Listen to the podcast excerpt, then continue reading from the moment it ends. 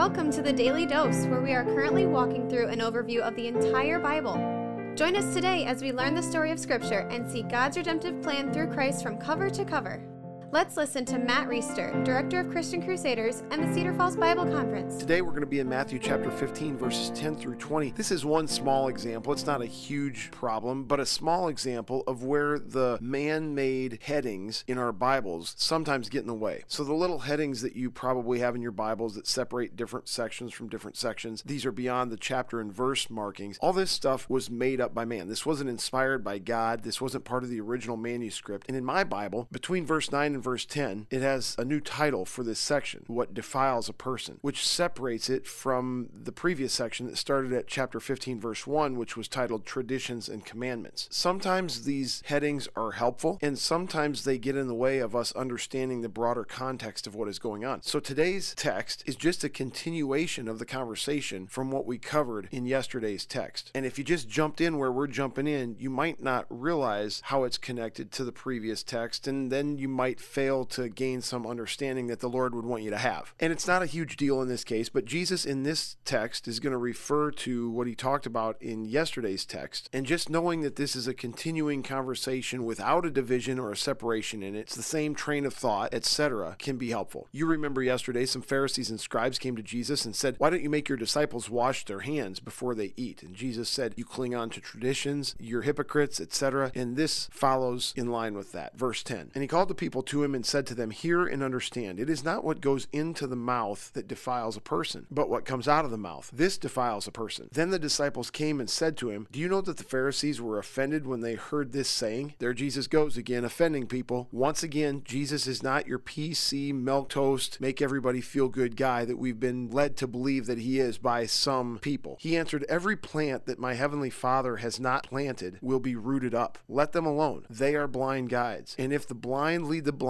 both will fall into a pit. But Peter said to him, Explain the parable to us. And he said, Are you also still without understanding? I mean, even that response could be taken as a little harsh, right? But this is Jesus' words, and we accept them at face value. Do you not see that whatever goes into the mouth passes into the stomach and is expelled? But what comes out of the mouth proceeds from the heart, and this defiles a person. For out of the heart come evil thoughts, murder, adultery, sexual immorality, theft, false witness, slander. These are what defile a person. But to eat with unwashed hands does not defile anyone. So there's Jesus' reference to what the Pharisees and scribes originally came to him about, which is eating with unwashed hands, which was a man made tradition not commanded by God, not part of the Ten Commandments, but some religious stipulation that they put in place that when they obeyed it, they felt like they were more righteous or more pleasing to God. And the fact is that they weren't. And here Jesus teaches a very important lesson that what goes into a person is not what makes them sinful, it's not what defiles them, it's not the food that gets handled with unwashed hands that makes someone unclean before God. They're already unclean before God because of what comes out of their heart. This is a text that you would use to make a great case for original sin. Original sin is the idea that from the time Adam and Eve sinned in the garden, sin has been almost like a DNA flaw that has been passed down from generation to generation. Every single one of us is infected with it. Now, this is going to sound a little harsh, but I remember when my four kids were born, they were in the car seat and we're carrying them through Walmart or carrying them in church, and somebody would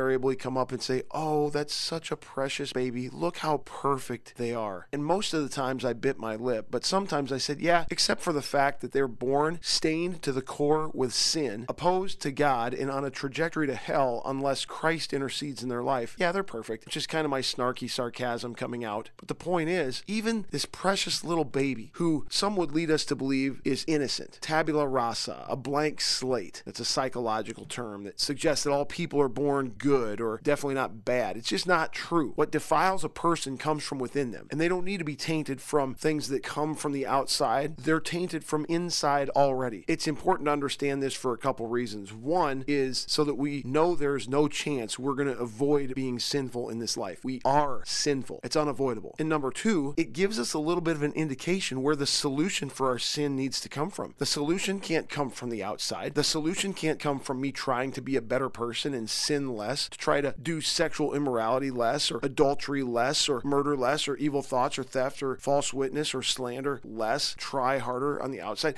Something needs to change inside my heart. And this heart change is only available through faith and trust in Christ. When we put our faith in Christ, we receive the perfection that He lives. This justifies us before God. We receive payment for the penalty that we should owe God for our sin, which is death and spiritual separation from Him. Jesus accomplished that on the cross and by rising out of the grave. And we receive the Holy Spirit who indwells us and empowers us from the inside to be more and more like Christ over time. Not in a way that's going to earn our salvation through works, but in a way that bears witness to the fact that we have truly been changed from the inside. Our hearts have been washed clean. We are righteous before God. We're no longer slaves to sin. And over the course of the rest of our life, from the time we're saved till we die, the Spirit will cause us to be more and more like Christ from the inside out. Pharisees didn't get this. They were too caught up in coming up with and following rules about external behaviors that they thought mattered, all the while rejecting the one who was proposing the only thing that does matter. Don't be like them. And believe me, you and I both have a tendency to be like them. So let's ask the Lord to help us think right and live right with regard to Jesus' message. Have a good day. The Daily Dose is a podcast of Christian Crusaders radio and internet ministry. Please subscribe to this podcast, leave a five star rating, and prayerfully consider financially supporting our ministry at ChristianCrusaders.org, where you can also find our weekly 30 minute radio broadcast, which airs on stations around the world, and where you can listen to our Conversations podcast featuring inspiring interviews with interesting Christians. We also want to highlight two ministry partners. First is the Cedar Falls Bible Conference, whose conference videos and schedule of year round events and activities are available at cedarfallsbibleconference.com. And please consider joining us for their 101st annual conference on Saturday, July 30th through Saturday, August 6th in 2022. Second, if you or someone you know could benefit from an anonymous online Christian mentor, please visit issuesiface.com, which is provided by Power to Change Digital Strategies, our other ministry partner. Thank you for listening, and may God richly bless you.